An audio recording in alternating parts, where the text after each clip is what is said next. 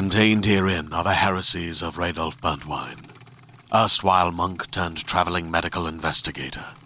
Join me as I uncover the blasphemous truth of a plague-ridden world, that ours is not a loving God, and we are not its favored children. The heresies of Radolf Burntwine, coming January 2nd, wherever podcasts are available. Hi, I'm Keegan. And I'm Madigan. And you're listening to Your Angry Neighborhood Feminist. This is a podcast where we explore the world through our own personal feminist perspectives. Yeah, yeah. How you doing? I'm doing pretty good. How are you? You know, I'm doing okay. I was telling you before we started recording that I am so relieved that I didn't have a bad reaction to the booster. 100%. It's giving me hope. I totally thought I was going to, like, everyone I spoke to was like, oh, it took me out for days, you know, and I was like. The booster too? Oh. Yeah, like the booster did. Oh, God. I just, like, really don't want to have to deal with that. I have too much to do before the holidays. I don't have time to, like, be out my ass again. That's how I felt. So and I just got over the cold too. I'm like, because when I got my original vaccine, it made me feel like I had a cold. Yeah, and I'm like, too. I don't want to go through that again. I literally just kicked an actual cold. Yeah. I mean, well, for me, the worst thing has been the, like, arm soreness, honestly. Oh, yeah. The first time, especially, the second time was bad too, but, like, I couldn't move my arm at all after I got vaccinated the first time. This time I feel like I actually have, like, a bump underneath my arm, which didn't happen the first time. Yeah. Like, it's like raised. Like some swelling. Which is kind of weird, but, you know, good. I had like a rash. Oh, I've heard that happens too. I haven't had that happen yet. My skin is so sensitive though. So, like, if I ever go and get a facial or anything like that, like, my skin just turns, like, bright red. Mm-hmm. So same thing with tattoos. Like, when I get a tattoo done, my skin turns, like, super red for, like, the first couple hours afterwards. But I had, like, it looked like a rash on my arm for, like, a few days. And then I think there's also, like, a hint of a bruise. Mm-hmm. Yeah. I feel like I have that too. So this is your reminder to go get your booster. Pfizer did. I got Moderna. I got a Moderna booster, but Pfizer did come out with a study today. I don't have notes about this. It's not one of my, like, newsy things. Okay. But they did come out with a thing today. We're recording on Wednesday that said that the Pfizer booster with the vaccine is effective against Omicron, which we weren't sure of if it was going to be. So that gives us hope for the other mRNA vaccines as well. So yeah, go get your boosters when you get a chance. For real. I know I'm just gonna have to, like, wing it and do a walk-in and hope for the best. Honestly, I did a walk-in and I did have to wait, but I waited, I don't know, like 15 minutes. That's, like, not bad. It really wasn't that bad at all. So I would recommend. And you can go to the same place I went to. Yeah, I'm definitely going to. Yeah, because that place, like, the place I went to lets you choose your booster type. Oh, nice. Whereas, like, they're also doing it at, like, Ralph's, but it's only Pfizer. So, you know, up to you depending on what you want. I got Moderna the first time, but, like, you can mix and match. Mix and match, yeah. Mm-hmm. It's like, what do I want to try on this time? Which one do I want to go for?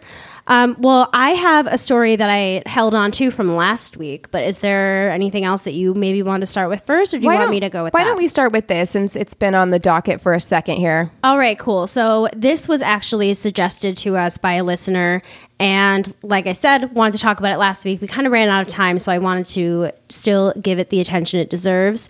So last Wednesday, the University of Nebraska-Lincoln, which, by the way, is the only college campus, like, dorm experience I've ever had is at that campus, which is really weird. So the International Thespian Festival is held at Nebraska-Lincoln every, like, June. And I went with my high school my senior year. And so we, like, lived in the dorms and, like, went to the cafeteria and everything. And, like, our school didn't have any of that. So it was my only time I've ever experienced, like, college life, you know? Yeah. I mean, no offense at all to Nebraska, but Nebraska is one of those states that I, like, forget is a state. You know what I mean? Like, there's like a couple of those. It's a lot of corn. I just forget that Nebraska exists. It does. Like, no shade at all on Nebraska. It's just one of those things where I'm like, oh yeah. I feel that way about a lot of, like, the tiny, like, East Coast states and some of the southern states, just because I'm not used to that, like, side of the country as much. And I'm like, oh, I forgot you existed. Sorry. I think that that's what it is for me, because I've spent a lot of time in the South, Southwest, like, all of that. But, like, that middle part. West. The Midwest, part. You mean? You mean the Midwest? But not like, because Missouri is the Midwest. Ohio is considered the Midwest, but, like, they're more mid center Mid-East. Yes. Whereas like the Midwest, like Nebraska, Wyoming, yeah, like those states. I forget about Wyoming a lot too. Sorry, Wyoming. But yeah, anyways, that's why I was like, oh my God, I've actually been there. So weird. Yeah, it's a lot of corn. It's really not all that exciting, but some shitty stuff is happening there. So at the University of Nebraska-Lincoln said it was closing a fraternity house, Phi Gamma Delta, while an investigation into alleged sexual assault takes place. And this is not the first time the Phi Gamma Delta house has been on probation for violations of university policy. This message came the day after massive protests descended on the Fiji house on Tuesday night. The alleged assault, last Tuesday night. These are still my notes from last week. So sorry if I have to repeat myself. The alleged assault was the 103rd rape or attempted rape reported to UNL police since 2005.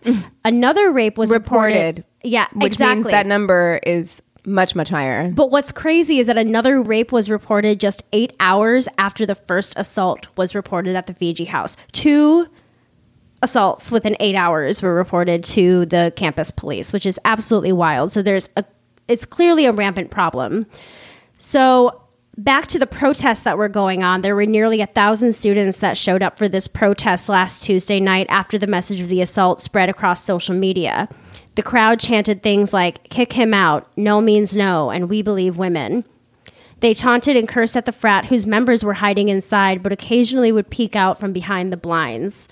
And then we found out that at about 10:30 p.m., video emerged from inside the Fiji house showing the men inside laughing as protesters chanted outside, which is just fucking sickening. Like, they're, laughing at all the women outside chanting. It's not at all surprising to me. I mean, we've talked about this already. We are going to be doing an episode on campus sexual assault very, very soon, but we are also going to be doing a separate episode in the future about Greek life, Greek culture. Yeah. I mean, not Greek culture, the country, no, but Greek culture as in fraternities and sororities on college campuses, because the culture is very toxic in a lot of cases. I know a lot of people have had good experiences in sororities and fraternities, but the general culture is really problematic. Is really, really problematic. Yeah. And in fraternities, especially in terms of there's so much toxic masculinity, bro culture that happens within fraternities. And I mean, I just think of hazing immediately when I think about Greek life and things like that. And it just sounds so scary and terrible. Yeah. I mean, and sexual assaults are so prevalent on college campuses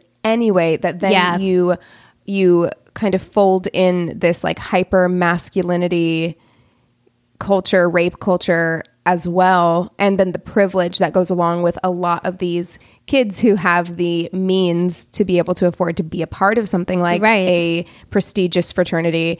And it's just a recipe for disaster. It really, really is. And like I said, this house has had a history of problems. In 2015, reports of reckless alcohol abuse and sexual misconduct led to the probation and eventual suspension of the Fiji house from 2017 to 2020. Fiji members were also involved in a confrontation with those taking part in the January 2017 Women's March in Lincoln, which led to another campus investigation. According to the Daily Nebraskan, men from the Fiji house were reportedly at the Women's March chanting things like, "no means yes," and other harassing comments. So this is just a thing they like to do. I don't understand how this hasn't been, how has this house not been disbanded already? I mean, it sounds like the culture of it is really supportive of that kind of stuff, because the members of the Fiji house have also adorned the house in Donald Trump election signs. And also, Mike Pence was actually president of the Fiji chapter at Hanover College in Indiana in the 80s. So it is a historical thing, I think, within this specific frat house where this kind of stuff is encouraged. You know what I mean? I think it's it's all very, it sounds very right wing, everybody, very Fox News. So everybody kind of already thinks that way. So that's why it's encouraged to continue, you know? Yeah. And I mean, I would guess that it also has something to do with, the types of people who are in fraternities and sororities, in that their parents probably have a lot of money and sway, donate to the school, things like that, which just kind of, I think school administration oftentimes feels the need to look the other way. Yeah. And I mean, they have been suspended. There's been probations and things like that. But I think people are really calling right now for the whole thing to just be shut down, but I don't really know if that's going to happen. I know nothing about that world or anything like that. But it's unbelievably upsetting and definitely something we're going to be discussing more, like Keegan said. Yeah, yeah. And thank you to the listener who wrote in about that and let us know, because it does sound like the women of Lincoln, Nebraska are working to combat this culture. I know. And then just to have them be laughed at and mocked. Like, that is like, nothing makes me more upset when, like, I'm really angry and I'm trying to get a point across and someone laughs. Yeah. I'm like, what's so fucking funny? Like, I get so worked up. Like, and that's the thing that just, like, grinds my gears so much. And they want you to get worked up too. Exactly. Like, that's the thing. They want to see you get worked up. And, like, that's why I'm like, they probably released that video on purpose. You know what I mean? Yeah, of them, like, laughing and making fun of the whole situation. And it's just so absolutely disgusting. It's just a world that I can't understand at all. Nor would we want to. That a group of people could feel okay or make light of something that is so horrible. You know what I mean? And I think it really speaks... Because they don't see it as horrible. Well, I think it really speaks to what happens whenever people get a pack mentality, which I feel like fraternities and sororities facilitate that. Like, we're a unit, we're a team, we cover up for each other, like brotherhood, that kind of thing. Sisterhood, yeah. Yeah. And I think it really speaks to that, because I have a hard time believing that each of these kids on their own would think that this is hilarious, but they get in groups like this and they feel validated to be terrible. I don't know. Yeah, I mean, we don't know these people individually or like what their views are and things like that, but yeah, I think if you're in a room full of everybody else that's egging you on, the easiest, especially like with a hyper masculine, you know, community, the best and only, you know, way to react is to go along with it, or else then you're going to be the brunt of the jokes and you're going to be the one that's tormented. I mean, I'm really like,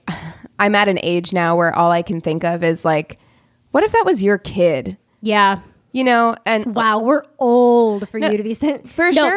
But yeah. Like I think about that a lot, because it's just like, I would be absolutely horrified. But their parents are probably all like super privileged, rich Fox News watching people too. I mean, again, I don't know these people, but like, if that is the kind of culture that is accepted at that campus and within that fraternity house, to me, and especially with the history of even like Mike Pence being part of that house and things like that, to me, it seems like that's almost like part of the status of it. Like, to me, I think the parents are probably proud that their kids are in this house. They were probably in that same fraternity house. That's like a really common thing to be passed down through generations. I don't think that parents are looking at this and thinking that their sons are in the wrong. They're probably in complete denial and defending them. Gross. Okay, well... The end. Gross. Are you ready to shop? Rakuten's Big Give Week is back. Get 15% back at hundreds of stores, and it's all happening this week, May 6th to May 13th. It's the perfect time to shop for everything on your list for spring and summer, like clothing, outdoor gear, and travel. I know I'm using this week to stock up on some warmer weather essentials at Ray-Ban and Ulta, and I love that Rakuten even helps me save on travel at sites like Hotels.com. Rakuten really is the best way to shop, and you can save even more by stacking cash back on top of deals. Plus, during Big Give Week, that cash back is bigger than ever.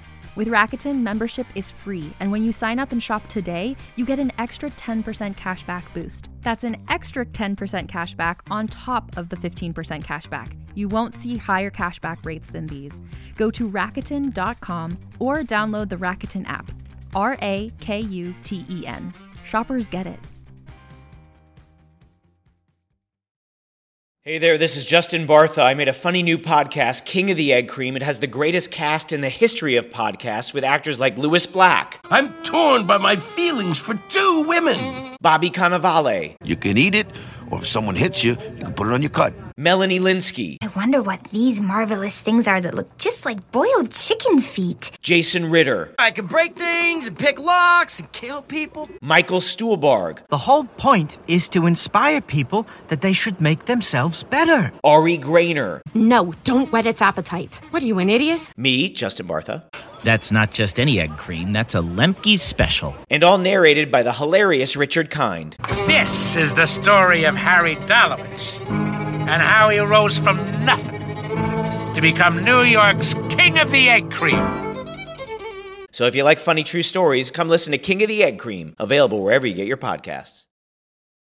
I did want to talk a little bit about the Ghislaine Maxwell trial that is happening right now. Thank you. So Ghislaine Maxwell, who is the former girlfriend of absolute piece of shit Jeffrey Epstein. That's his real full name. Yeah. I mean, it should legally be changed. Is on trial for sex trafficking. And you'd think that we would have heard more about this, given that we are now like 8 days into this trial. And it is a huge deal, given how many powerful people are involved. And also given the fact that when Jeffrey Epstein was arrested and his alleged suicide, wink, wink, nudge, nudge, and all that kind of stuff was so heavily publicized, it is really, really bizarre that we are not getting more like front page headlines from the trial every day and things like it's very bizarre to me. Like, it's there if you go to seek it out, but you have to look for it. It's not like I'm getting news alerts on my phone, or Instagram is not showing me updates on any sort of like political pages that I follow or anything like that. And it makes me think, you know, because you'd think you would see a lot of it because of the powerful people involved in this trial, but maybe that's why we're not seeing anything. Well, a listener, or I don't know if they're a listener or just a follower, but somebody made a really good point, because I posted something to the story today about why, like, I wish the trial were televised in some way and shown. And somebody made a good point that it has to do with children. So maybe there's some protection around discussing stuff with the kids. But at the same time, there's so many cases where it has had to do with children, and we're able to still protect their identity and things like that, but still talk about the content of the trial. Right. I think it's a good point. So I don't know. I don't think that that's the case, because, I mean, it might be the case as far as like why there aren't cameras in the courtroom. Right. But I don't think it's the case as far as like why we're not seeing this more prevalently across like, you know, front page news, because like when all that stuff with Larry Nassar was going on, a lot of those girls were still teenagers. That's true. And that was these women are now women who are testifying against Ghislaine Maxwell in this trial. They were children at the time, but they are women now. I still completely understand why they would want their identities protected. 100%. And some of them are not even using their legal names. Well, that's the thing, is that there can be, you know, a Jane Doe situation and things like that. Talking about this actually reminds me of, I think it was on Trial by Media on Netflix. It was about the first televised rape case trial. That would actually be a really interesting story for us to cover sometime, because it's... Okay, cool. Put a pin in that. Madness. It's wild. I will. So during the trial, Maxwell's defense attorneys have sought to distance her from Epstein, for whom she is accused of helping to procure underage girls. However, Epstein's pilot, Larry Vizoski, who worked for Epstein for nearly 30 years between 1991 and 2019, kept flight logs that showed that Maxwell flew with Epstein and at least one of the accusers, who goes by Jane, that's not her legal name, who was underage at the time. So she describes... Smart man for keeping all those fucking logs. I mean, when you were saying, oh, this man worked for him for 30 years, whatever, I'm like, oh God, like... I mean, I still feel that way, because there's no way that he didn't know that stuff was going on. He definitely knew. But to me, it seems like it reminds me of a lot of like mob cases and things like that, where like just because like he's not completely innocent, but because he's sharing all this stuff, he's probably also like not going to get in trouble, or like knows that at least sharing his information is going to be more beneficial, which is great. But he totally, if there was Jeffrey Epstein and Ghislaine Maxwell with a child on a plane, and he's keeping logs even with the name of the child on there, he knew something was up. Yeah, I mean, here's the thing with this guy. Like, I appreciate the evidence that he's brought forward, because he did keep flight logs, I think in large part because they were doing a lot of traveling, like kind of internationally. Right. And if something happened with Bill Clinton on board... you know, they need to have a log of who's on board, right? Right. But he even said... Can you imagine if, like, a plane went down with Bill Clinton, Jeffrey Epstein, and, like, a kid in there or something? Yeah. I mean, but this guy, I still think this guy is kind of a piece of shit, because, first of all, I think he looked the other way because Jeffrey Epstein was, like, paying for his children to go to college. She was paying, like, an exorbitant amount of money to him. Some good hush money. And also, He is definitely trying to keep his hands clean. He has said that he didn't witness anything sexual happening. And he is also kind of victim blamed, in that, like, he has described these girls as being, like, mature looking.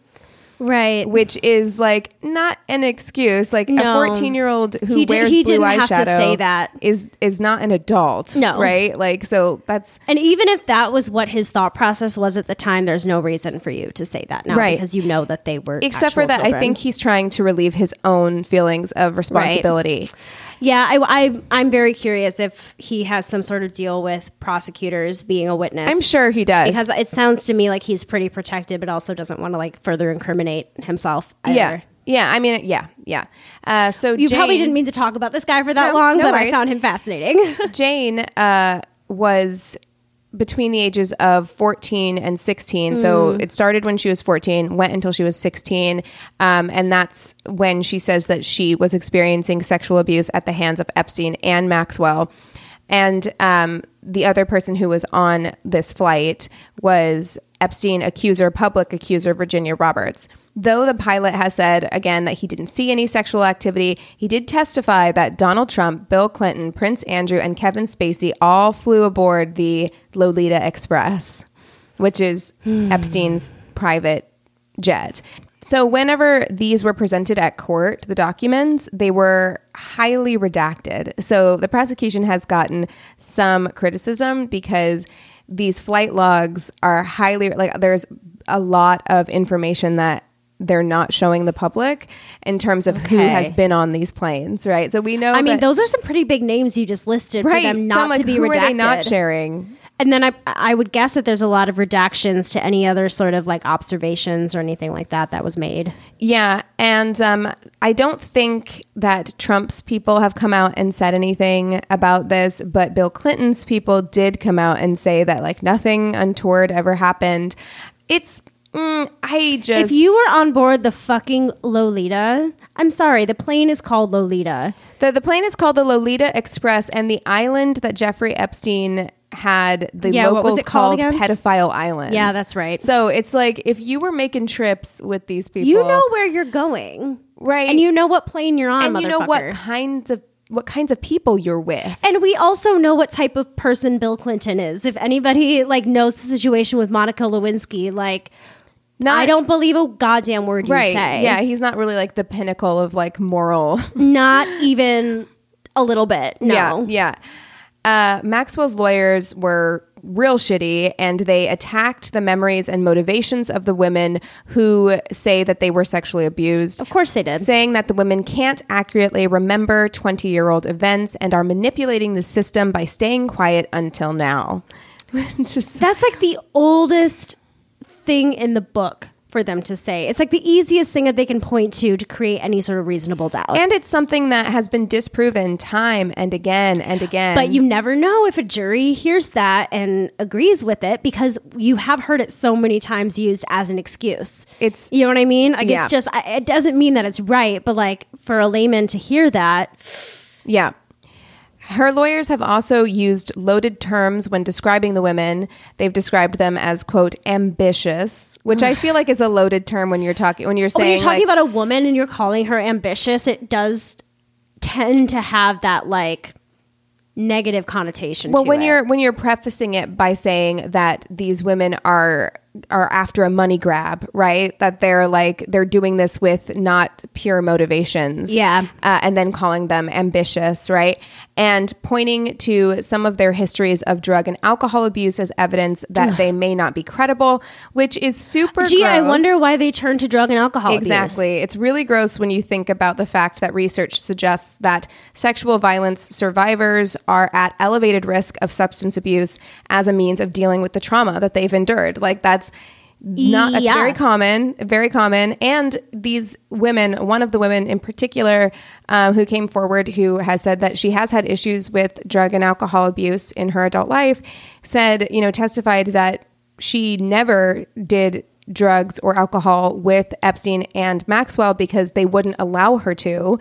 So her memories are not tainted by drug use or alcohol use time it happened. Of course, there, you know, the longer you're away from a time, the weirder our memories are going to be. But then there's also a lot of studies out there. Obviously, I can't quote them. I don't have any of this written down, but I know that there's been a lot of studies that have been done. Like, if there is a particular traumatic day in your life, it is easier for you to remember things that happened before, during, and after than you would if I asked you what you were doing 10 years ago today when it was just any other day. Right. But if I asked you about the day that something really important happened, like when we talk about 9/11 and we have those like really real memories, I feel like those stick with you. Well, and I feel like for a teenager, regardless, you're going to remember being on a private jet with celebrities, right? Like that's a day that I mean, you would remember. Even if a sexual assault didn't happen. Yeah, exactly. You would remember that for sure. Yeah. So if a sexual assault did happen, that's definitely going to be part of your memory. That's another reason why you would remember that encounter. Yeah.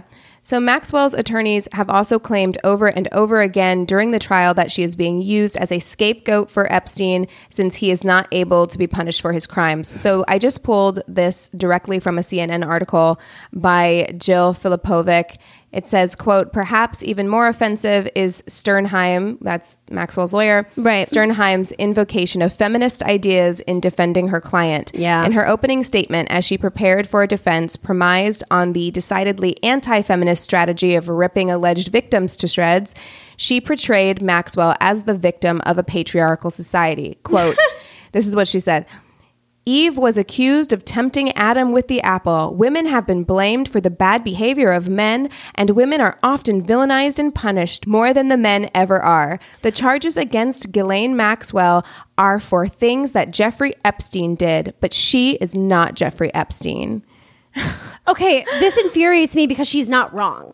Like, a lot of what she's saying is not wrong, but wrong about this situation. She's wrong about this case. I'm saying, like, in life, like, yeah, like, a lot of what she said is true, but it has nothing to do with this current case. No, that's what's so frustrating about it, is, like, she's using feminist ideals to justify this woman's absolutely disgusting behavior and actions. And, again, she says that before using the decidedly anti-feminist tactic of tearing these women apart. Exactly. These victims apart. Yeah. So, I mean, it's people like this, I don't know. I know everyone is entitled to a defense. I've said it many times on this podcast. Yeah, and everyone is entitled to a defense. That's and how defense lawyers have such an important job as well, because there are so many people who need great defense because they didn't do it or they deserve a lighter sentence. Like, there's so many reasons why we even need... Even if they did, I do think it is a vital...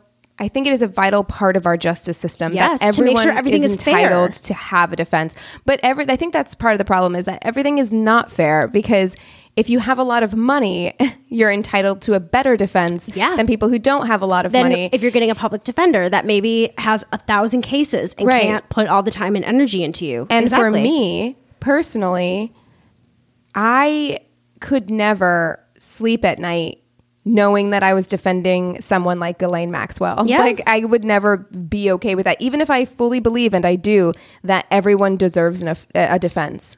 And I do believe that. That lawyer wants the money. I could not personally do this. No, I couldn't either. I think that really goes to show you the type of person you have to be in order to defend someone like that, you know? Yeah.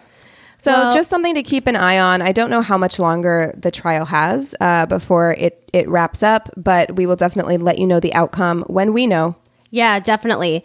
I do have a small piece of positive news that I wanted to add. So California is planning to be a safe haven if Roe v. Wade is overturned.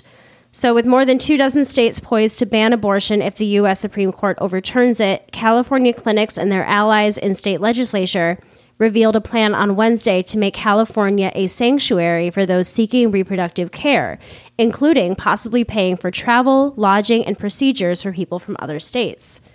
A group of more than 40 abortion providers and advocacy groups called the California Future of Abortion Council released a list of 45 recommendations for states to conduct if the higher court overturned Roe. The group itself was started by Governor Gavin Newsom, who's we are ambivalent towards. I mean, he's doing a good thing here. Yes. I learned today that California already pays for abortions for many low-income residents through California's Medicaid program, and the state is also one of 6 that require private insurance companies to cover abortions as well. The report asks lawmakers to help clinics increase their workforce to prepare for more patients by giving scholarships to medical students who pledge to offer abortion services in rural areas, help them pay their student loans, and assist with their monthly liability insurance premiums. So I thought that was really cool, because it's something that we discuss so often is like, if abortion is banned in your state, what are you supposed to do? Like, it's so expensive, and right. there's so many loopholes that you have to go through. So the fact that there could possibly be a situation where people would be taken care of that need an abortion by Californians. And yeah. I think that's really wonderful. And yeah, it sounds too. Like some other states are really wanting to get on board with that as well.